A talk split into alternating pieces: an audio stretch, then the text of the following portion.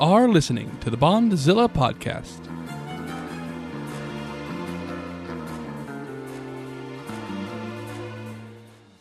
The Bondzilla podcast is a bi monthly analysis of two of cinema's longest running franchises, James Bond and Godzilla.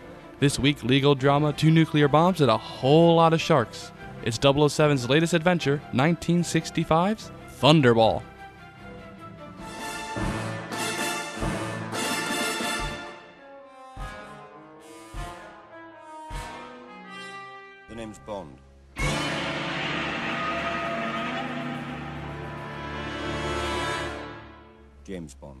Hello again, Bonzillaites. I don't. Bonzillites. Welcome to episode number seven of the Bondzilla podcast. It is episode seven. The Bond Awakens, yes, I am Nick. and I'm Will. Well, let's go. Come on, let's Uh, let's do are- this. Are you ready? Okay, I didn't know if you were ready to go. we're back to talking about a Bond episode, Yeah, a we're Bond here. movie. We are talking about the fourth James Bond film from 1965, right, Thunderball. Thunderball, as- As, Thunderball. I, as I like to call it. Um, so yeah, I guess uh, it's back to Bond. I guess it's uh, back to.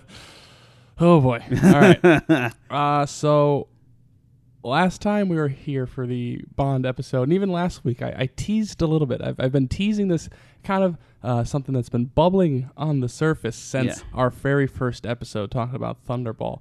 Uh, with the uh, legal issues and uh, a man named Kevin McClory. Mm-hmm. Uh, so for this, we're gonna have to go back. We're gonna hop into our DeLorean again, as Mhm. you remember from last time. Right, Uh, we're gonna go back. famous Bond car, Yes. the DeLorean.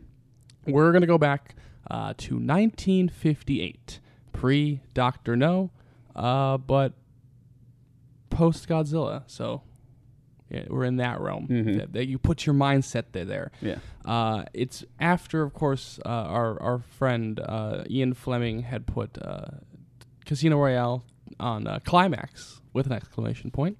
Uh, didn't do too well, but Fleming really wanted to uh, get his Bond books, which were becoming more and more popular as the years gone on, uh, gone by, uh, yeah, onto the film, onto the big screen. Uh, so he talks to his friend named Ivan Bryce, who has some connections to the film industry.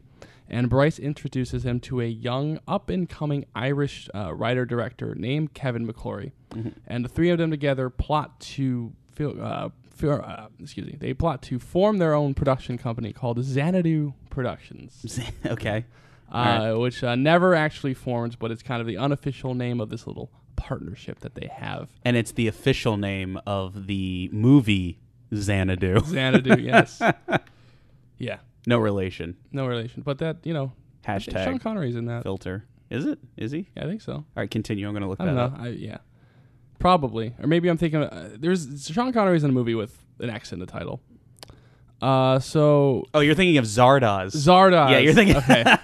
okay, yeah. I, I knew I was. I knew it wasn't Xanadu. but, yeah. uh, No, Gene Kelly is in uh is in uh, Xanadu, which a lot of people have always called him the Sean Connery of his time. I'm assuming. um, I'll have to look that one up Right. later.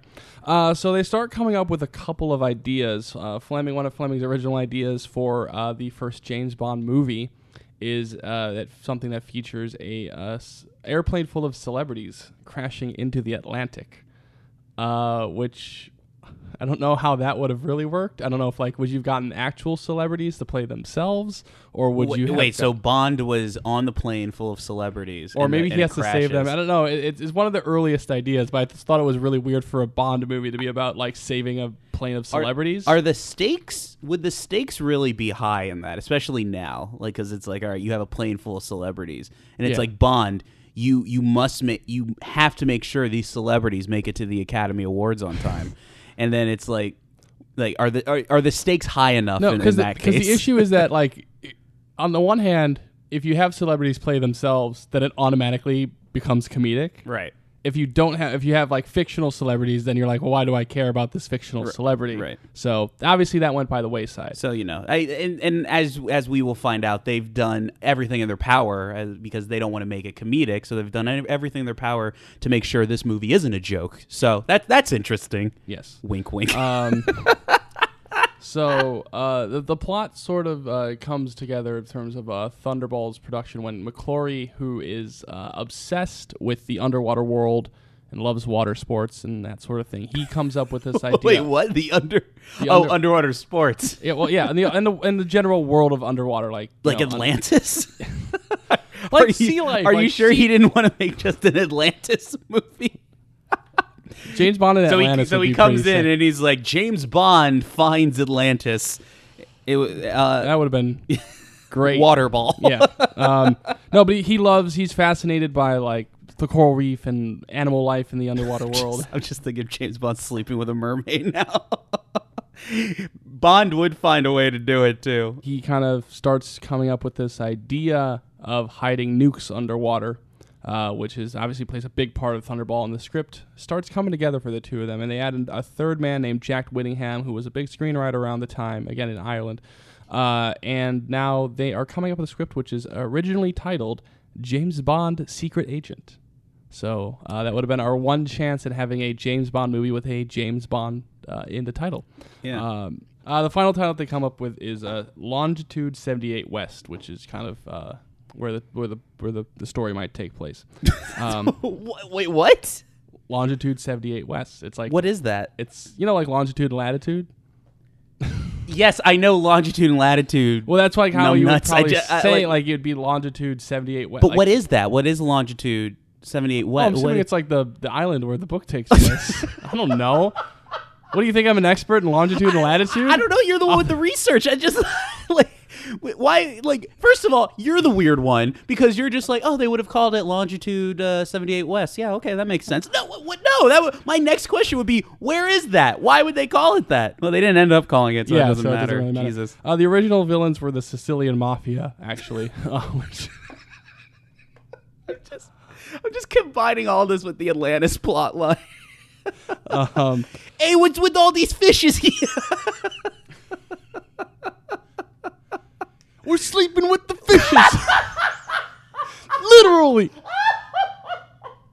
all right, all right, continue. All right, uh, yeah. I'll- so the, I'll- Sic- I'll the stop. Sicilian Mafia was the original villains uh, before Spectre kind of came together as an idea, Mm-hmm. uh, which does carry over a little bit into the finished product. Um, so a lot of the goodwill that McClory and Fleming had were based on uh, McClory hyping up his uh, first major motion picture Mm-hmm. uh, called The Boy and the Bridge, which was the uh, official British entry into the 1959 Venice Film Festival.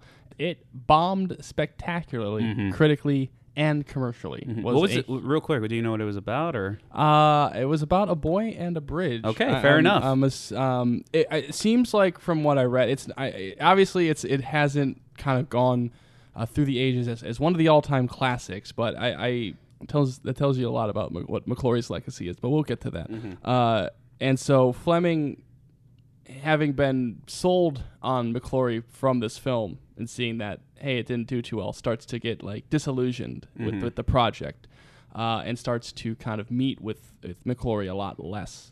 Uh, but McClory and Whittingham still work on it, and they come up with a final draft of uh, Longitude 78 that they send to Fleming. Uh, Okay. Which Fleming then renames Thunderball, Mm-hmm. which is, uh, do you know what Thunderball is, Will? no? Uh, Thunderball was. I know what a Thunderball is, but I don't know what Thunderball is. Thunderball is a. it may be a Pokemon move for all I know. It sounds like a Pokemon. I'm it pretty sure it is, probably yeah. is. Um, Thunderball is kind of a nickname for the mushroom cloud, basically, uh, that the United States government gave to, uh, you know, it's like kind of like a Yeah, no, I-. I- I get it's it, It's a yeah. thunder and it kind of is a ball at the uh, top. okay. You know, uh, Despite it already having a and- nickname, the Mushroom Cloud. you can't have too many nicknames. yeah, it's funny now. Now we're bridging into the Godzilla realm. All this uh, nuclear warfare. So, and uh, after Fleming had talked with a friend in the uh, U.S. military industry, I Mm-hmm. guess I don't know, it is an industry because it's war, the industry of war, uh, or the military. hot takes. you know, in the war industry Uh, or the military. He decided to name it after Thunderball. Uh, so they have this uh, script meeting after a. Uh, is this is now 1960, Mm-hmm. uh, and they have a final meeting that doesn't go too hot. Okay. So basically, Fleming at this point has decided that he's not going to uh, work on this film project. He's going to explore these other film options uh, that are that are knocking at his door. Like uh, Bond related. But Bond related Okay, options, yeah. yeah. Kind of, kind of. This is the the beginnings of what would become the Saltzman Yeah, purchase. so he's like, This is kinda- I don't need. I, I don't remember, like this is- Atlantis. I don't know where longitude West ninety two is, whatever that is. So I'm gonna go look at these other guys. Is that that's kind of what he's like? yeah, kind of like that. Yeah. Uh, but Fleming, as he admitted himself, is not one to throw away a good idea. Mm-hmm. So he decides to turn to the Thunderball script into his next novel. Okay, all right, that's interesting. All right, wait a minute. I don't think this is gonna go well. Uh, Is this- I don't think this does This is not. gonna. This is not going to uh, uh result in uh, good tidings. I think. So uh, Fleming writes the book basically because he because he has the plot, he has the story, so he basically writes the book in two months. Um, All right. Yeah. and uh, McClory uh, comes across a pre-release copy He's like, wait a minute. and is none too happy. Uh, so he decides to sue. Like, wait, what is Thunderball latitude West ninety eight? What's this doing on my bookshelf? what is this? Uh, so the suit, the original suit, nineteen um, around nineteen sixty one, uh, is unsuccessful in stopping the book's release. But basically, the courts open it up that he could sue again uh, for the film rights, and he does in uh, was nineteen sixty three, and Fleming basically has no argument because I mean th- the complications of the case is basically that yes, McClory and Whittingham basically did come up with most of the plot Right. for Thunderball. Okay. but because Fleming owns the right, like ba- basically since Fleming is the James Bond creator, they don't Right. run Uh, the, all the mm, rights to the character. So basically, but Fleming is not doing well in court and he has his first heart attack during this trial.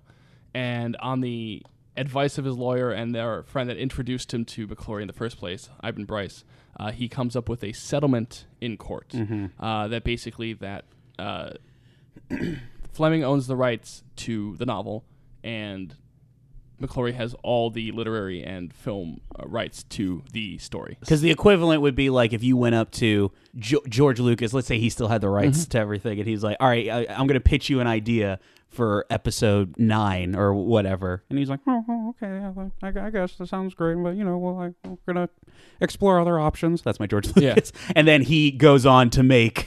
Your idea for episode nine, but you did pitch a Star Wars movie to Yeah. George Lucas, so it's like that. That There's would be kind of weird. That, That kind of yeah, that would so, be interesting. Uh, so basically, yeah, they do split up the rights, and uh, it's one of the reasons, as we talked about, one of the reasons that originally Thunderball was considered for the first movie. Yeah. is because a it already had a script, and b it was the most recent novel that had released from that time. that is interesting. So, uh, but basically, Broccoli and Saltzman kind of give up on that app because as they're making Doctor No, uh, the trial is basically ongoing or starting. Or still like there's still legal tangle ups, so they decide like we'll just ignore that for now. Uh, which also makes it very interesting because going forward, one of the big issues that we'll have with this lawsuit is who is the actual creator of Spectre, which is a obviously a big part of the Bond franchise that they put into uh, into the first movie. Right, okay. And and so there's a lot of debate as whether it was Fleming's idea or McClory's idea for the Spectre organization. But wasn't Spectre in the previous movies though? The That Spectre was in the that previous movies, but Right. the original idea for Spectre came from the Thunderball screenplay and novel. That was the debut of Spectre. So what was it in the other? Am I not remembering it right? What was in the other movies? Well, I mean, no, what I, okay. was it not called Spectre in It- the other movies? It was called Spectre in the other movies. So Okay. what, what I'm saying is that the Thunderball issue had them kind of had to comb through everything that they had done in the movies about who owned what. yeah, Okay, Kind gotcha. of, yeah. all right, and, I understand. And, and uh, it it will come back to haunt them in the future with them. cool, cool, cool. Uh, so Got it. basically, to, to wrap this up, uh, McClory originally intends to make his own film, Mm-hmm. uh, which is uh, gonna go against basically whatever the fourth film would be in the Mm-hmm. Bond franchise. Uh, he made a comment that uh, this other Bond series is having a life and death golf game. Uh, meanwhile, my movie has two nukes that are stolen that, and the world is held hostage. So basically, he's like, I'm gonna I, I'm gonna go against. I'm gonna be, do my own thing. Right. Okay. Then he realizes how hard it is to make a movie and the budget he Right. would need. And knowing that the Bond franchise is very successful, he decides to actually go to Saltzman and Broccoli to make like deal. my my last movie had a boy in a bridge. Yeah. This has two nukes. This has and nukes. more, and Uh, possibly Atlantis. So they decide this. They strike a deal, which is why uh, originally the announced sequel to Goldfinger was going to be on Her Majesty's Secret Service, uh, but because of McClory's inquiry that hey we, we can make we can do something together with Thunderball, they decide we'll just jump on this. We'll not take a chance. We'll not take a chance that he makes a competing movie. We'll not take a chance that we'll lose these rights. We still want to make this movie. Let's do it. So they make a deal. Uh, part of the deal is that McClory can't make his own Bond movie for another 10 years. uh, Okay. Which will also bite them in the butt at some point. So they couldn't make it for another ten years after. After, After Thunderball. Okay. So 1965, he couldn't make another uh, Bond. He couldn't use the Thunderball rights to make another Bond movie Yeah. until 1975. So let's let's get to the uh, just quickly to The making of. the, the actual making of Yeah. Thunderball. Um, so The quote unquote making. here's of- a here's a question for you. Will. Okay. All right. Doctor No had a one million dollar budget. okay. From Russia with Love had a two million dollar budget. Mm-hmm. Goldfinger had a three million dollar budget. Mm-hmm. What do you think the budget of Thunderball is? I got an answer for you. Sure. I bet it's definitely less than the last movie. Sure, that is correct. I uh, I mean I, I don't know the number, but I would assume that it's it's less. It's less than three million. It's less than whatever the previous movie was. Okay, so it's, Yeah. it's less than then it's less than Goldfinger. Yes. That is way out of it. W- Okay. Yeah, the budget for this movie finally increases to almost ten million dollars. Um, Oh no. Okay. Wow. Um. uh, yeah, it's like All right. nine When we nine point the- eight. we just added another thing I'm going to be talking about. Um, when we get to the movie. Yeah, portion. basically after the success. Oh, no. after, after the success of Goldfinger, United Artists was like, "We're finally all in on this thing. We're gonna give you." So they like more than like doubled the budget. They like oh yeah. oh my it's, god. It's more than the. Uh, it's it's three million dollars more than the three previous Bond films combined. Oh, hmm. All right. Okay. Uh, All right. so uh, they asked Guy Hamilton to come back after Goldfinger. Mr. Uh, Guy Hamilton. Mr. Guy Hamilton. Yeah. Uh, he decided though that he, he felt drained and he had nothing more to add to the Bond franchise. Didn't he just do one movie? yes. Well, that last movie Well, was like a It- lot. It, of was a lot, on, and also got to consider too that this was still like, again, this is the last time they do this, but this is right after one after the other. I mean, Hamilton does return to the franchise. Mm. So how soon after in production did this go? Um, from Goldfinger? after Goldfinger. Uh, the first uh, shooting begins in February 1965, which Mm-hmm. is right after the uh, France, the French premiere of Goldfinger. okay. Uh, so, I mean, Hamilton would go on to do three more Bond films. We'll see him again in the Bond franchise, but that's later down the line when they kind of have a little bit more time in between the movies. Gotcha. Uh, so instead, uh, Terence Young is able to uh, end his issues with the Bond producers, get paid pretty significantly for this film, and he returns for his bo- final uh, Bond adventure. Gotcha. Okay. Um, so because they had the underwater sets or underwater plot to deal with, Mm-hmm. especially because with McClory on, I'll, I'll say this: McClory was one of those guys. He wasn't the guy that's like, oh, uh, I just want like an executive producer uh, title, and that's all I want to do. You Mm-hmm. know, he was a guy who's like, I'm going to be completely involved with this film, Right. And so he was very much like he he knew in exactly where to film all the underwater stuff here, where he wanted it. Uh, but this was a new challenge for the Bond team, uh, as Ken Adam had to now design sets that they would build underwater and vehicles that they would use underwater, Okay. and also they knew they had to shoot a lot of underwater fight scenes. So they got the dudes uh, who did Flipper, okay. uh, Ivan Tors Productions out of Miami. the humans who did Yes. Flipper. Okay. All right. Yeah. and and the dolphin. Yeah. The dolphin is just this, the dolphin was the cinematographer. yeah. no, but they, they got the, uh, the the guys who did Flipper, who was who actually when you look at it, it's it's funny because we, we kind of have Flipper as this kind of oh silly little dolphin show. But what what sure. yeah, but what what when you look at it like when you look it up like what they actually did for a lot of for that production and a lot of other television production was actually pretty revolutionary for the time. So it was a very big thing that they they they they joined the Bond franchise and and were able to shoot those underwater scenes. And uh, Ken Adams said that he basically just kind of he didn't know what he was doing, so he just kind of designed a bunch of cool underwater stuff, thinking that oh they'd have to be powered down. But they found like a ex like submarine builder that like took the de- took the designs and it's like okay yeah no I can do this.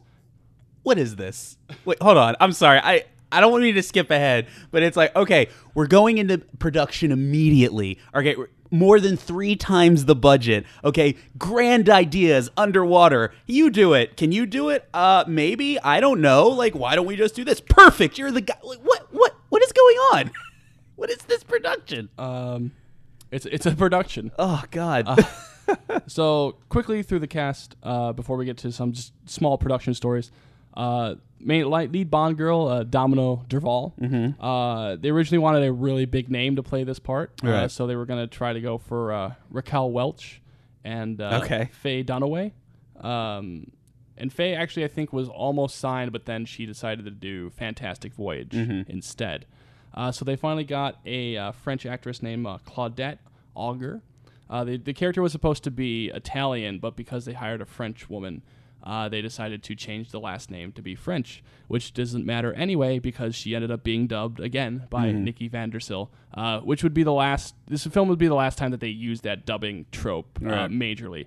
Uh, then we also have Emilio Largo, our uh, main villain of the movie, uh, played by Italian actor uh, Adolfo Celi, and uh, he was also dubbed for this movie uh, for by a man named Robert Rietti. okay. Uh, and then, um, actually, funny, uh, the one you know the girl on the island that basically is like their kind of helper, like Yes. yeah, Yeah. she's actually one of the like gyp- the the henchwoman. not the henchwoman, but like the one that's helping Bond. The oh yeah yeah yeah yeah. Okay, she's, gotcha. she was one of the gypsy women from uh from Russia with Love, really? making a return. Wait, is she the gypsy woman? Like, is she supposed to be that character? Oh no, no, it's no. Oh, it's yeah, no, no, no, no. It's like so. It's like one of his one of these gypsy women he was gifted in in From Um, Russia with Love. Oh no! and then you had the henchwoman. I was kind of wish that was uh, the case. The henchwoman was uh, crazy. Luciana Paluzzi, Mm-hmm. uh, who played uh, Fiona Volpe. And uh, what's funny about that is that's another uh, ethnicity change, or uh, yeah, ethnicity change that we guess because she was supposed to be Irish, Mm-hmm. and then they hired an Italian actress, so they changed her to be Italian. Gotcha. And then of course uh, Rick Van Nutter as our uh, our Felix number three. Don't have a joke for that one actually. Yeah. Uh, here's a, here's another great production story All you'll, you'll like about All right. this. I love Uh, I love a good production story. so, uh, well, there's there's one that you'll really like, but this one I thought would be funny just because of like what this production is. Mm-hmm. Uh, so they were trying to figure out how to design the nukes uh, for the Okay. movie because at, at, we we take it for granted now, but at that time there wasn't really like a lot of information about like what the n- bombs actually looked like.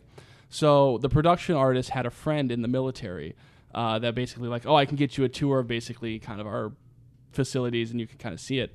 What they didn't know is that the production artist snuck in a secret camera and took pictures of this top secret military, you know, base just so that they could have accurate bombs produced for the movie. right. Okay. Um, So what happened to that? Did they get like they got caught or no, it was just after the fact? it was just after the fact. How many people lost their jobs, when that story I, came I out? think, I think on the documentary, on the DVD making of documentary, they actually show the photos he took. yeah. I mean, I guess like what can you do really? Um, Do they have NDAs in the in the war industry? Anybody who works in the in, in war, please uh, Give uh, us an email. Yeah, email in. Uh, so the first thing that's shot is the uh, opening sequence, the uh, rocket pack sequence. Mm-hmm. Uh, the rocket pack, the jet pack, was not a special effect. Uh, that was one of two actual uh, jet packs that were developed for the British Army uh, that were basically ba- basically intended to help people travel long distances quickly, just to jump up in the air. That would be the uh, the Uh, um, purpose so- of a jetpack. I would. so they were able to procure one of these two prototypes uh, that they made for the army. So, wait, like legally, right? yeah, legally. Okay. Legally. yes, this one was legally. and it's like so they took they went to this secret base, took all these pictures, and then, And then they just just, stole like a jetpack. just took a jetpack on Um, their way out. Young and the producers originally filmed Connery without a helmet because he thought that they would look more. He would look more debonair Mm-hmm. and look more like cool without a helmet on. When they went to film the actual scene of of the because I think there's there was only one person who was qualified to fly the jetpack in the entire world. Like the guy who like invented it was Mm-hmm. Like the only Yeah. person who could do it. And when they told him he wanted to, to fly without a helmet, he starkly refused for safety reasons. So that's why in the movie, when when you have Bond on the jetpack, uh, the green screen is really bad Uh-huh. because they had the at the last minute like match shots and put Connery in a helmet. Uh, but so yeah, I mean, safety first. Well, Well, I mean, it is experimental technology. It's like it's not like if you had like an experimental like rocket and you're like, oh, we're gonna put in this movie for the first time. Let's just not do Um, any of the same. Let's just make it look cool. uh, the main kind of antagonist of the production were the sharks. Okay. So uh, we have three shark stories for you. Mm-hmm. Okay. And, you know, uh, we have probably have some listeners that are very big into sharks, so Yeah. this will be a good time. Some maybe even sharks. Oh, well, uh, Sean Connery uh, was afraid of the sharks. Uh, so for the scene that he was in the pool uh, and had to travel with the sharks, Mm-hmm. There's a shark pool in this movie. yes, there's a shark Yeah. pool. Uh, Connery, um, Ken Adam promised that he would build basically a plexiglass wall um, that uh, the sharks would be behind, so Connery could still do the scene and it could still look like the sharks were right next to Connery. Problem was is that when they built the uh, plexiglass, there happened to be, for whatever reason, a four foot gap. So they started filming the scene Uh huh. and the shark swam right through the gap and right by Connery. So basically, most of the scenes with the shark in the movie where Connery looks like he's afraid of the shark Yeah. is not acting. Right. Uh, it's him actually fearing the shark. Uh, then at one point, a, uh stuntman is killed by Emilio Largo by throwing him in the pool. Wait, what? Oh no no no no no no! Sorry, the the, the henchman. Oh, oh my. what is? I, I was like, enough casual deaths in these movies. You really just said it's like, yeah. So in this one scene, a stuntman's killed when he's thrown. No no no! So, I was like, whoa, so, so? I was I, I got ahead of myself. Okay. A, uh, Wait, the- so a stuntman did die? no, no. Okay, the henchman right, died, right, right, the and the died. stuntman was had to be pushed in the pool for the shot with the sharks because they wanted to Okay, actually see all it. gotcha. So he demanded a five hundred dollar bonus to uh, to be pushed in the pool, and he got it. Okay, fair enough. Then the last one is that for one of the scenes, uh, to to get more specific action with the shark, uh, they got what uh, a dead shark and basically pulled it around on a wire so that they could kind of have a little bit more Okay, leeway. all right. Uh, so the guy gets in the middle of the pool with this wire and starts pulling around the shark. Except it turns out that the shark wasn't dead, just stunned. So the shark in the middle of them pulling together wakes up and starts attacking these other sharks. That's amazing. But also, what? I, I need to know more about that one. I don't think we have time to go over. Yeah. But like, how do you? I don't I have Did no they- idea. Did they go out and they're like, well, that shark looks dead, and then when you bring it back, like that shark just wakes up and you're like, where am I? what are all these sharks? Screw you, sharks! oh my god. Uh, and then so the final that's thing, I, final little thing I have from the production, because other, it, I was gonna say it was a generally smoother production, but apparently, Mm-hmm. Except for all these, all these other kind Yeah. of things. uh, the final sequence, um, the final action sequence, Yeah. uh, takes sixty divers and almost um, hundred thousand dollars worth of diving equipment Mm-hmm. uh, to shoot, and then they have the the explosion of uh, Largo's boat, the Disco Volante, Mm-hmm. And through their military connections. Uh, the production team was able to get in experimental rocket fuel. Okay. All right. They steal that too, along with the, no, with the jetpack. this was with through their connections. Uh, but they didn't realize how powerful it was because the explosion was so large Yeah. and so loud that it blew out all the windows on the of the town in the in the uh, that they were shooting like the next to- neighboring town. the neighboring town Oh my a 30 God. mile radius of the uh, D- Wait, did like people like love James Bond movies this much that they could be like, all right, let's just go to the military to get experimental like jetpacks and fuel and secret like picture like how did they what? I don't I don't understand. And it was all in it and this was the result? That gun looks more fitting for a woman. You know much about guns, Mr. Bond? No, I know a little about women. Nick, I want to I want to take the lead on this one. So Go we're ahead, back to talk about Thunderball. Um, um because uh, I didn't really take a lot of notes during this one because you know what? There is some good. right, because this has the best Bond poster. Yeah, Yeah. that was actually going to be my. This has the thing. best Bond poster This of all has- time. this This, is the one Bond poster I own thanks to Will. I got it was uh, my uh, Christmas, Christmas, present to you. yes. It, it's essentially it's a picture of Bond in action, Bond with a jetpack, and Bond with the ladies. look up, look down, look out. 007. Yeah. And it's like, uh, you know, it's you got the action, the gadgets, the girls, it's everything, and it's so goofy looking. It's and amazing. and, and the, just the art is really good. It actually, well, I mean, obviously, we'll we'll post it for uh, the preview our, of our coming soon, so you you'll have seen it if you were excited for this episode. But Um, and what what the other the other thing I will say that I had the most positive about it was I actually dig the opening song. Thunderball, Yeah. Uh, Because to me, it felt very Bondy. Just like What's funny about the, yeah, what's funny about that is that there was a last minute replacement for the original song because originally uh, it was Shirley Bassey was going to return and sing a song called "Mr. Kiss Kiss Bang Bang," which is based on a review of Doctor No uh, that called him that called Bond uh, "Mr. Kiss Kiss Bang Bang." Uh, but as the as we got closer to the the actual release of the movie, the producers were worried that uh, not having a song with the title in it would be very strange. So uh, John Barry and a another lyricist rewrote like a last minute song uh, called Thunderball was performed by Tom Jones. And so That's who I thought. Yeah, I was uh, Yeah, when we were Tom listening to it. I was like, that sounds like Tom Jones, and it sounds like I actually liked the song a lot, and I thought that the um that the opening uh the segment the title screen I thought was like pretty the, the cool. credits. Yeah, the credit. Yeah, I don't, I yeah, know yeah. what I The- thought. yeah, the credits. uh, Yeah. the credits were awesome. Yeah, so the I- credits were all I like the, that. the best. I think it's probably the best credits we've had so far, just in terms of like Yes, un- uniqueness definitely. and and the look. It was a little bit more than just like projecting credits onto a dancing woman or Yeah. the Electra company. Yeah. So I like that. The rest of this, boo, boo. Well, there, I, I, there's like bits and pieces of this movie that I like rewatching it. There are bits and pieces of this movie I, I will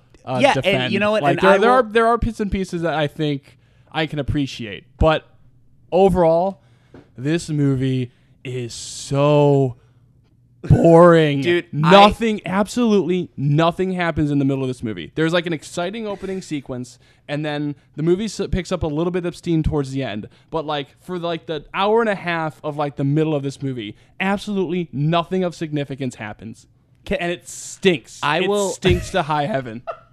I will I will say that at one point during the movie and I and I try not to I try to do this as little as possible as to interfere with the movie. But at one point we're watching it and I was like, "Nick, give give me the remote." And I had to see where we were in the movie. I kid you not, we were almost 40 minutes into this 2-hour movie and Bond doesn't have his mission yet. We don't really know what's going on. We, we like kind of like allude to things like what the bad guys are doing. Like the movie hasn't started for almost 40 minutes into the movie. Yet opening, I mean, like the the opening opening is you know, But it's like It's fine. it's But, like- but, but, it's like, the- connected Yeah. but kind of like almost like but not really. Like it's connected to kind of like to bring Bond into the world but not to like what the plot of the movie is. Yeah. It, it's it, it was crazy. I, I mean, oh my god. the the, the, like the, the post credits. There's at one point we were watching it and Nick just had to hear me just being like, "What is going on? Like, come on!" There were just things in this movie. It, it's so surprisingly. It, there's just so many mistakes. There's just like you know what I mean. Yeah. Like what, what's the word I'm trying to think? But it, it's basically there, there's a lot of just weird little mistakes in the movie. Like at one point, like, and I think this may have been when I gave up on the movie was a scene transitioned before a lady was finished her line of dialogue. Which you could argue, I guess, is I like know you can't argue that. What are you talking about? could be a stylistic choice. She wasn't done. She wasn't done speaking. She was like, they were like, Bond was like, all right, this is where we need to go, and the lady's like, all right, I'll get right on it. like it wasn't. She wasn't even done, and the screen just wiped, and I was like, oh my god. And there's like things like Q comes on screen, and he's talking, but he's his like mouth is clearly not moving. Like so, they just put the ADR in this movie is garbage. Like Bond will be saying something, and it's just like that. That is not what he's saying on set right there. And it's just there's just so many of like these have had like the editing and the editing in the opening scene is like I was like. What? Like it's like they're just cutting for no reason. They're speeding up for for other reasons. and oh my god, it was it was such a such a nightmare Yeah. to watch at times. But No, it- it's, it's just, just- oh my oh, man. god, and and it's like so like the I guess the plot of this movie is Spectre, who once again Spectre is actually depicted as being pretty cool. Yeah, I was going to mention movie. that Yeah. the that the, the the opening Spectre scene uh, when Largo vi- number two Largo sp- uh, visits Spectre. Uh, it kind of goes back to what you said in Thunderbolt, kind of the, the interesting bureaucracy and the kind of the the the meta game, I guess, of uh, of Spectre and kind of the because everybody internal- has the, a the of number. Everybody has a number. They're at this large table, and the number one, I guess, is wh- what his name is in the as far as we know. Yeah. Thus far, he's like, oh, somebody's been. He's like doing this this weird Hans Gruber, like somebody's been embezzling the money, and he's like, you know what we do to embezzlers, and then he like electrocutes a dude in a chair. So I thought that I thought that was pretty cool. Um, we think that you know, I thought we were going to be introduced to a uh, another famous Bond villain who I was going to name. Um, uh, what was I going to name him? I think I was going to name him No Face at one point because he didn't have a face. There's a guy in this movie where he gets like I guess surgery to like remove his face and to put like another man's face on him so Yeah. he can like go undercover. But th- the plot of this movie is essentially that Spectre steals two nuclear bombs and they're basically holding they basically they put a ransom out like saying like well we want this money or else we will put the bombs on and, and then when they show this map of like the devastation of what the bomb does yeah. it, it's like way bigger than it's like so comically large the amount of damage this bomb will do and so they finally find out this is what they have to do and they have to find out what's going on and again like i said we don't find out that's what the movie really is about until 40 minutes into the movie The first 40 minutes of this movie are Bond at a basically like recovery health spa Yeah. type of on, What- on a military base. what is this and Where- it where, goes like, it goes on forever. It, It- absolutely goes on forever and uh as Will pointed out like everything in this place is a death machine. So at one point bond is hooked up to like this uh this this uh rack that's supposed to like you know you kind of like uh, massage your body and stretch you out like your spine and your bones and everything. And a guy tries to kill him by like turning it on like high. And then bond essentially becomes like a giant Shake Weight where he's like oh no! Like it just comes that way. And then i'm just thinking like the, a medical like i don't and people who are in the medical field and in hardware, please explain this to me. But I don't think a chiropractor device like that would have like a death option on it. I don't think it would go, there would be an option to go up to. It's like this option will kill you. And then the craziest part, this is the most dangerous, weirdest like physical therapy place because at one point Bond is like getting undressed for like his physical therapist and then out of nowhere just like she gets up close to him and she just he just grabs her and just starts kissing her. Like she didn't ask for that. Oh absolutely not. And this is like in the first like 10 minutes of the movie. Just just plants one on her and her reaction is ho ho i know what kind of guy we have here off to the the rack with you. Sorry i'm spitting everywhere. And then it was just and it's never mentioned again.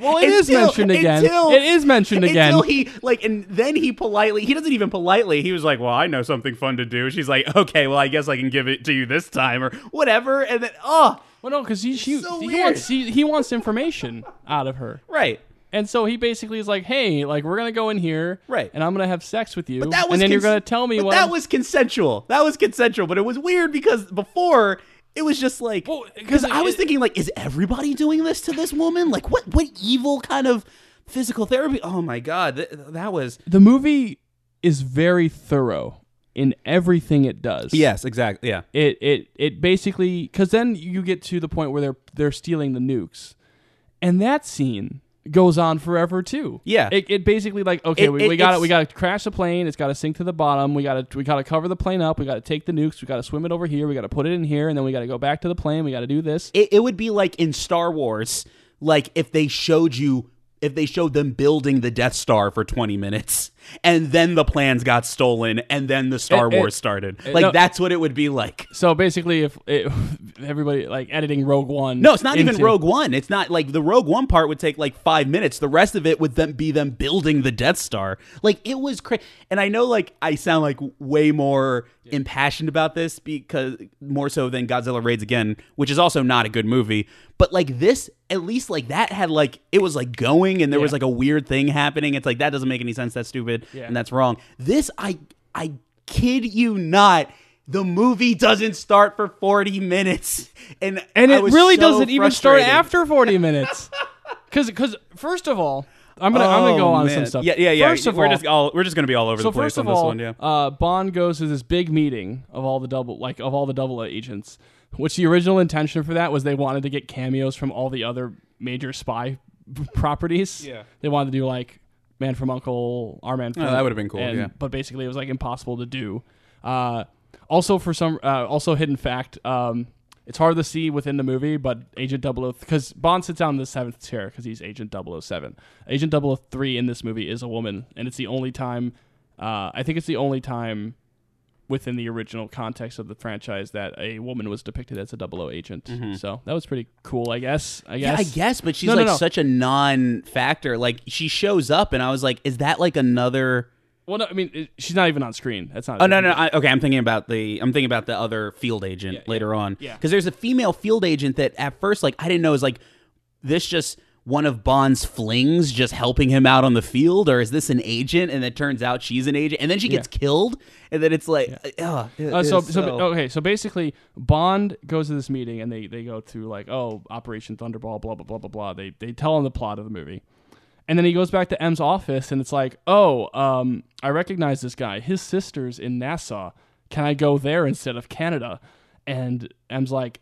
I, I, I guess we don't have anything better. Like le- legit, like the reason that Bond visits this place is because, well, there's a girl there Mm-hmm. and she's connected and she might be there for whatever who knows Yeah, and reason. It's like not, there's like well, there's- she was connected to the guy because there was a guy involved in the whole Spectre operation, but because the guy was stole the face of another guy, um, Bond found the original guy's like uh, his body. So they're like. Wait a minute. So how could he have been there, but his body's here? So I, I don't want to say it's entirely useless, but No, the way not- that it's the- paced out is just. But it's uh, also, but the thing is, is like it's just happenstance. Oh, yeah. that Oh, It's absolute happenstance that he ends up being at the place where like all this is going down. Like she could have just been there, like, oh, I'm just on vacation. I don't have any connection to my brother, Mm-hmm. and then who knows what would have happened. And and so basically, it's like, and and then there's that guy who's supposed to go with Bond to Canada, and he's like, oh, like.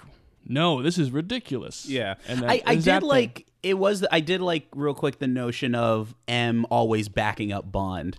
'Cause I do like that, I, yeah. I pointed that out because now it's very trendy to go with the trope of The authority. the the, the authority It- figure always being against our main character. No, it's very it's very trendy to go with the, the Harrison Ford style of uh of uh authority figures. right. Yeah, I mean, I mean the two. I mean. It, it's more villain based, but two of the Captain America movies are like that, where it's like authority figure and the the, the hero is rogue until he's not rogue anymore. Well, Um, uh, this also reminds me of the sequence. Uh, Will, there's something else you're going to be disappointed by. Mm-hmm. Uh, this is the final appearance of Sean Connery's hat, Ah, yeah, because they because they hint at the hat toss, but he he doesn't have and to then, do and it. then he comes back and I the did hat's like not, that. He comes back and the hat's not there. Yeah. and then so this is the final time uh, that uh, Bond uh, has a hat as a fashion statement. I'm just gonna bring up a bunch of like things that were just. Ugh, or just care. Uh, careless is the word. It was just there was just like a lot of careless stuff. The sound mix was all over the place, where it's like the music was really loud and the dialogue wasn't. Um, the editing was just so weird. Like it would just cut to random things. Like to, they would cut to all these poor sea animals. They were just not into this movie. like because at one point, like our Bond girl is like riding a, a like a sea turtle. Yes. And I was like, that sea turtle definitely doesn't want to do that. and and it honestly look, and I have to say, it looks like a shark got shot in the head with a harpoon at one point, and I'm not convinced that was a fake shark.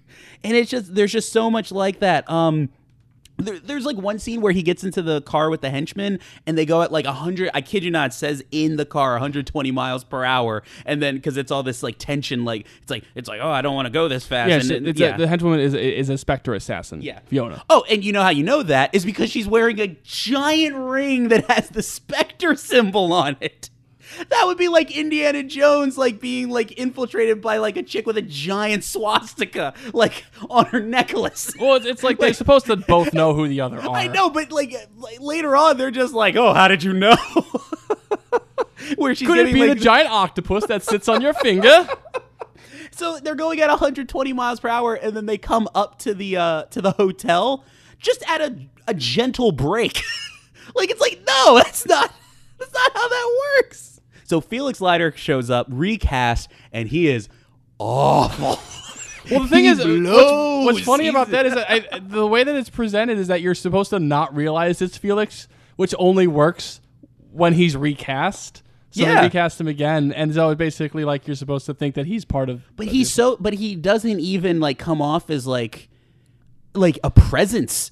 Like he just kind of comes off as just He like, basically comes off as the poor love child of the the first Felix and Yeah, the second yeah. Felix because he has like he has the sunglasses of Jack Lord, but then uh he has the uh the kind of gray hair and kind of older look of the uh, second one. Mm-hmm. Uh, this will be the last time that Felix appears for quite a while. Uh, any thoughts on the first three Felix Leiters? Will Well, the first the first time couple times like he shows up and he he has he has a role where he's like the American agent. I liked him in uh I liked his introduction in Doctor No and I actually liked his role in uh Goldfinger because he had a function in the where, where it's kind of like, you know, the not even like a B plot but like another uh, factor in the Yeah. field, another an, another uh, piece on the board. Whereas like this one, he's just like shows up and he's kind of Bond's like as like Friend. friend, but he's just like he's like, well, Bond, we gotta go over here. Like it's just like, oh, what the like? It would be like. Like it's kind of like Jay Baruchel without any personality. like it, it's kind of like where like without any of the attempt at performance. Oh, I would cast Jay Baruchel as, as Felix. No, I mean, th- but that's great. But it's like it's like that, but except he didn't bring any personality to yeah, it. I don't think Um, we'll see, I don't think we'll see Felix again until the Dalton movie. can I talk about the fucking in this movie? if you want to? Uh, if you want to go that at, far, at yeah. At one point, the henchwoman, what's her name in the movie? Fiona. Yeah. So at one point, the henchwoman sleeps with Bond. And I, you know what? I will preface this by saying this is actually one of the better, not even a better moment, just like one of these little uh, things that I liked. Where I did like the joke where she's in the tub and then he comes in and she's like, "Oh well, can you uh, pass?" I was like, "I'm gonna get out. Can you pass me something to put on?" And then he just picks up her like tiny little shoes and gives them to her. I was like, "That's funny. See, that's a funny thing." So then she gets out of the tub and then they and then they have sex. And then, like the next scene, the bad guys are at the door, and then she has a gun to his back, and then you know they have the whole thing where he's like, "Well, I knew you were a dub- you were an agent the whole time." Why? Are, why are they? Why are they sleeping with each other? Like, why? There's there's absolutely no. First of all, you should either just kill him because earlier in the movie she's like, "Please allow me to kill James Bond." Why are you sleeping with him? And so there's that, and I and please, this is definitely what I want to know. Somebody write in for this one. Do they fuck under the sea in this movie? Because at one point he meets up with the Bond girl, then it who he had abandoned at this point. Like he was looking after her, and then he goes on to this whole other mission. It's weird, but they they're scuba diving and they run into each other they wave into they wave at each other and then they embrace and then they fall beneath a uh like right behind a thing of coral and then a giant like like a like a balloon of bubbles rises up I can kind of answer this. and, and then and then in the next scene they walk up and then Bond's like, "Do you think we woke up the fishes or something like that, or you think we scared the fishes?" So I'm sitting there, I'm like, "Did they just fuck underwater?" the original, what is um, what? when they, when they, I don't know. Maybe this movie's great. uh, yeah, obviously the the bubbles come up. yeah. The original ending of that sequence was her bikini top rising, Yeah.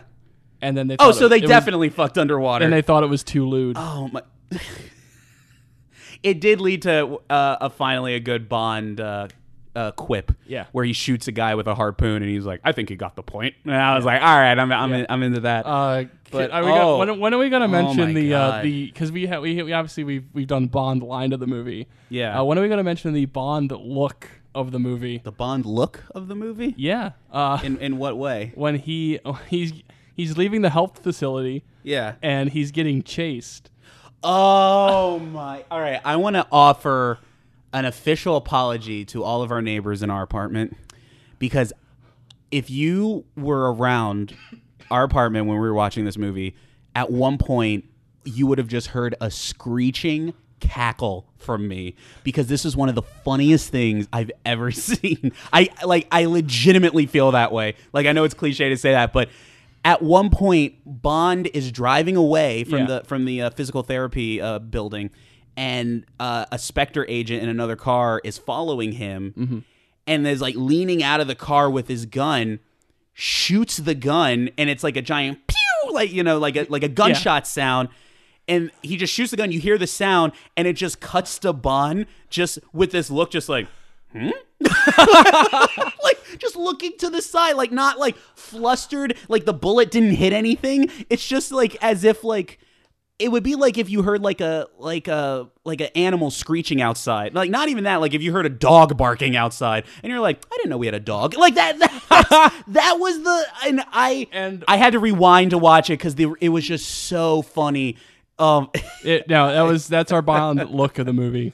Oh Um, my god and it, yeah there's two last things because i i don't have any more to say about yeah, this I have a couple of things to say. Yeah. like just to kind of finish up. um the two the, the two things i did kind of enjoy i did like what they were doing with the third act and the underwater battle stuff Mm-hmm. i actually thought that was quite novel where it's like this giant just brawl where everybody's shooting harpoons at each other it goes on way too long but it i did like the i did like that conceit and i liked the i liked bond's like underwater jetpack utility jetpack thing where he comes in and saves the day. Like i did like that. Um and i don't really have any thoughts about the bond girl in this one but i did like the notion that she gets the final kill. Like i Yeah. thought that was kind of a neat little uh, beat. Um and then uh, Did- yeah did and you then like her uh, her costumes.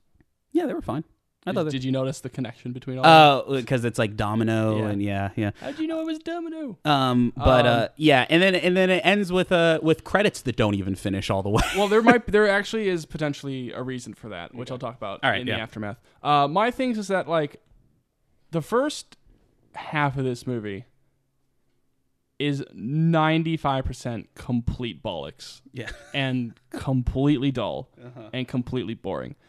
I do feel that the film picks up a little bit after the the um, Junkanoo parade sequence. I Right, th- okay. I think that like that chase. Uh, I think the scene at the uh, Kiss Kiss Club, which is my Bond line of the movie, because basically uh, Fiona's chasing him. Uh, he he goes to dance with another woman, and then Fiona comes up, and the other woman's like, "Oh, I didn't. You should have told me you were married." Uh, but but that's not the line. Uh, and then they go dance, and they're basically like he's surrounded by all the people. Uh, and then basically he uses her as a human shield, drops her off another table. It's like, excuse my wife, she's just dead. yeah that that's my bond line of the movie. That- Uh, but I think that pretty good. sequence is like I like that. fun, and I think like the dynamic with the costumes and stuff. Even though he does abandon Domino because he's like he's watching the parade with Domino, and then he's like, oh, like we we have to go uh, look at this thing, and then he's, he's like, okay, uh, so I guess I should just go look at this thing. Felix, take a look, take care of her. Uh, but like, there's a Junkanoo, and then there's like the sequence at Largo's house where he's sneaking around. I'm always I didn't really talk about the bad guy because he has an eye patch and that's see, and that it. was the other thing I was going to mention is that I actually dig uh, the the villains of this film. I think that they're kind of the one thing throughout the movie that kind of carry it Mm-hmm. As much as it can. Mm-hmm. I think Emilio Largo just has a really cool look, like a just a just a kind of a presence, a, a, a bit of a presence. Not like the best of the best presences, but like a, a, a present See, I- nonetheless. I, almost would have preferred that the that the henchwoman just be the villain. Yeah, and and Yeah. I think Fiona is like really interesting Yeah. and has again really really I think she she does have some really cool moments. yeah, yeah. But I, I, I could I could agree with you. I think that like I think she I've always thought there that there should be a female Bond villain, like legit, like, Mm-hmm. like legit, yeah. Mhm. Uh but yeah, no, I think that post like kind of the, the third the, the last third of this movie uh does kind of pick up slightly. And uh, the underwater sequence at the end, it's yeah, it's long, but it's awesome. I think I think that's like the one thing that you can say is like legit awesome in this movie. Um, and yeah, I just think that. But the first two thirds or the first half, It's no the- good. it's it's it's just the worst. Yeah, it, and It's, it's, definitely like I would say it's definitely like the worst time I've had watching just- a movie so far. and I because think- I, I, like you said, at least Godzilla Raids Again in some senses might be like a worse off like movie. yeah. But at the end of the day, it was still more entertaining than most of this. Well, that's what bothered me. It was just so much waiting around for like the movie to really get started. And- and the budget shows, but it, it just the reason it blew my mind when you told me the budget was as much as it was because there's so many. There's just so many careless things in it, like just like with the editing and the ADR, And like you know what? I- and it kind of it kind of feels like in, like haphazardly put put together, not in like a overall thing, but just like little things here and there. because because I think there's there's two things I would say to that, and one that I know for sure, and, and one that's just a theory of mine. One is that like our our our former hero of From Russia with Love and our editor before Peter R. Hunt was getting more into uh, assistant directing at this time because he was looking to direct a Bond film. So I do think that from what I know, it's like some of the editing kind of went off to other people, and I think that that's part of it. But also, guess, yeah. but also there's one big difference between this movie and the previous three, and that's Kevin McClory. And from what I know about Kevin, this was his, We need to talk about Kevin. this was his passion project. Yeah. like this was the one chance in his life that he was going to have to do something of significance. Jesus, And I this was your I- one shot, there- Kevin. There's a part of me because because also it's like he was he was listed as the executive producer and he was very involved with the movie. And I almost feel it's one of those things where he was very like in terms of the, the scenes being long. I'm sure it was him that's like, no, we have to we we got to show all this stuff happening. We got to have this extended. You know, it's like the guy who doesn't who you, you you you read his script, you see his movie, it's like, yeah, well, it's like cut it down. It's like, no, no, everything's important. Everything is a big deal. And like I can't confirm that for sure, but it's just like it's just something that I've kind of have a theory of now that I mm. think I think Kevin's passion for Thunderball is kind of what done the movie in. I mean, yeah, I know. I, I mean, I, I suppose. I mean, because there are like the passion shows in like kind of like like I said, like the things like the third act and the whole. There is some novel. It's definitely not like the other ones. Like it's definitely not rehashing anything. I mean, you know, there is the bomb thing, but you know, there are things that make it unique. I think, um, and I think that he revels in the artistry of the underwater stuff. Yeah. but Because I mean, like this is this is this is in terms of like you know, at this point, like the Bond team has been together for Yeah. three films. You know, Terence Young is coming back, and you know he, you know, he did the first two, and they mm-hmm. were gr- great. You Right. know, at least It's just oh my god! It's just It's the, just- it the just way seems- that it's structured though is you know, so know, it, weird. it really it's just so strange that this movie turned out the way it did. Yeah. Because it had like a lot of that great talent that made at least two, if not three, of the of the previous Bond films. So well, speaking of you know the way it turned out, what it did. What what's the aftermath of this? Uh, so the film mess? had a Christmas release and uh, was a absolute gangbuster of a success. Mm-hmm.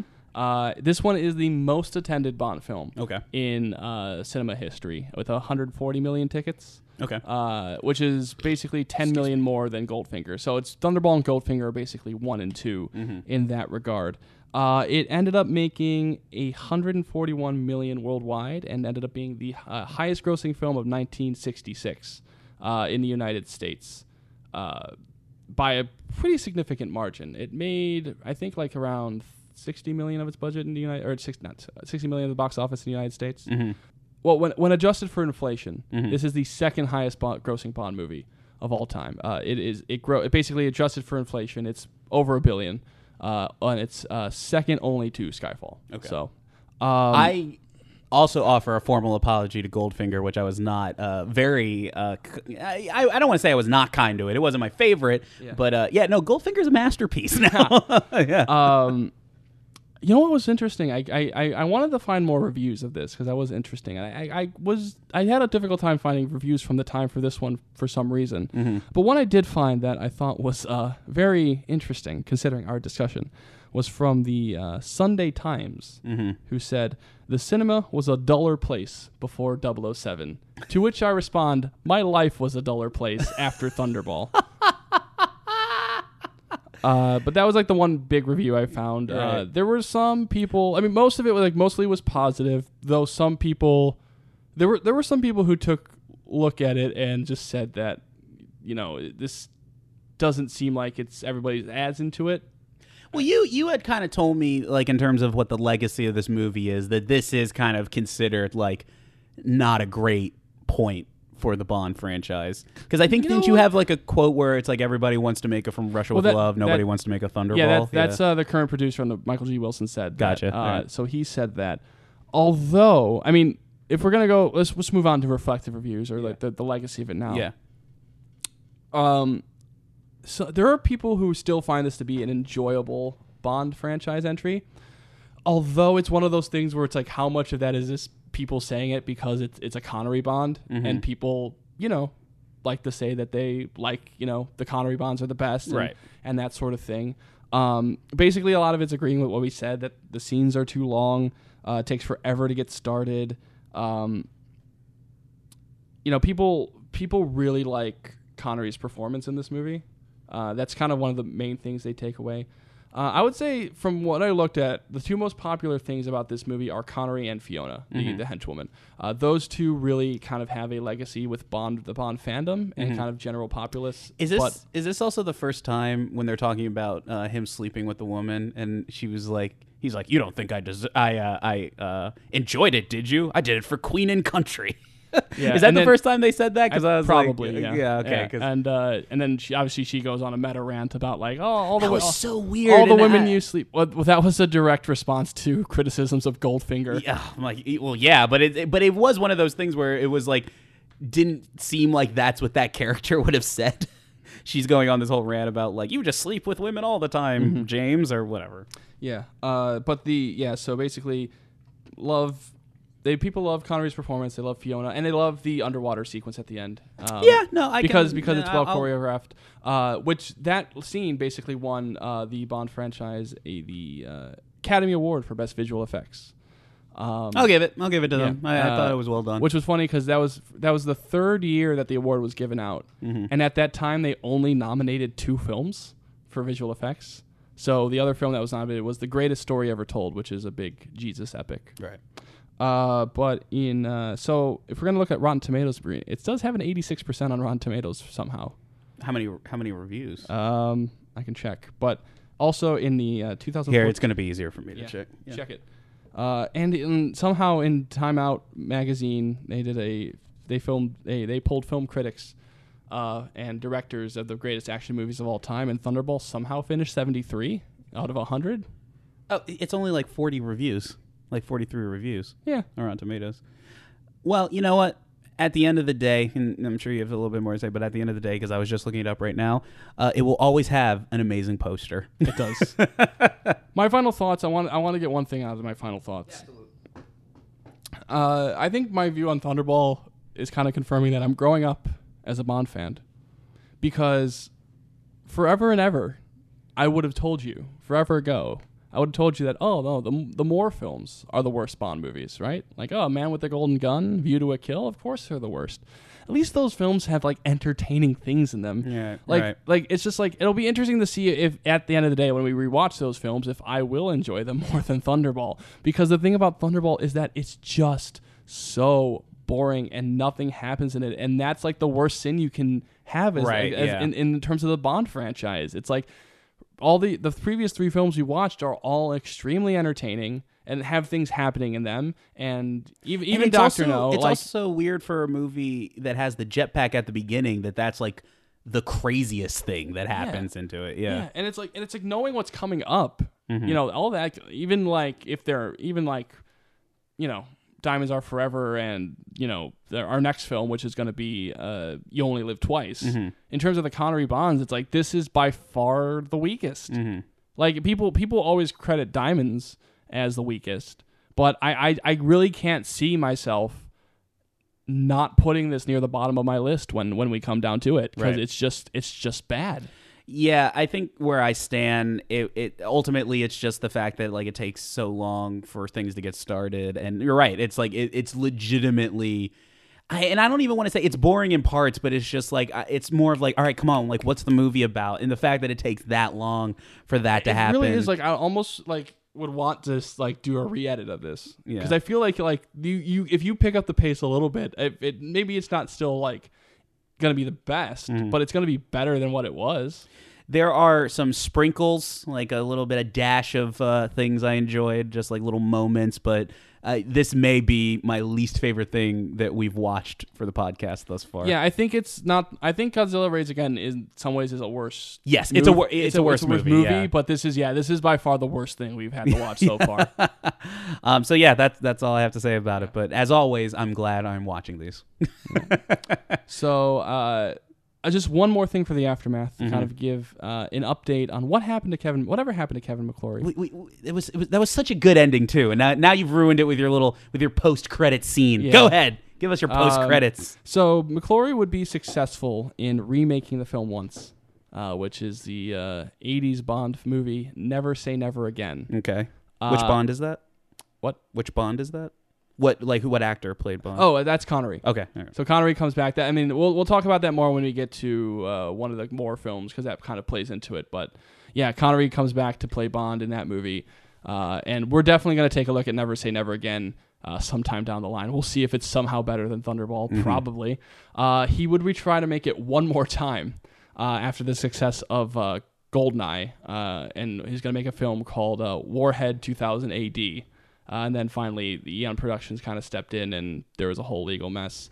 Um, as of now, McClory died in like 2013, 2014, Pushed into the pool and of then, sharks. and then uh, his estate gave uh, the uh, Thunderball rights back to uh, the Bond franchise. So Well, I guess where they where they belong, I suppose. Um, actually, my my final uh, thing will be a little bit unrelated, but related to the movie.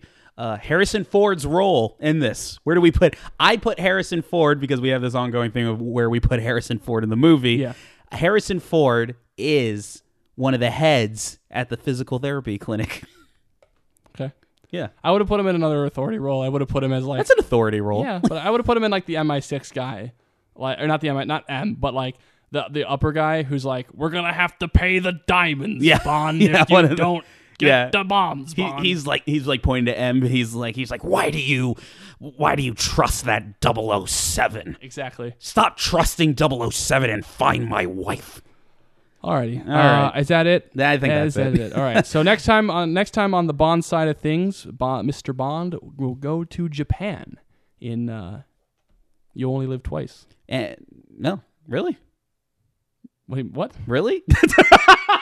I was just like I was I was literally saying like oh really that's where we're going. Oh yeah, Yeah. Um, because you you just sounded like really like I thought you were expecting something else. no no it was because Oh, it's like because I was going to mention be- the, the credits thing real quick. Uh, the credits might have been edited on our version because originally they did tease that it was going to be on Her Majesty's Secret Service, but Oh, because of production delays, they decided to just wipe the slate clean and not tease the next movie.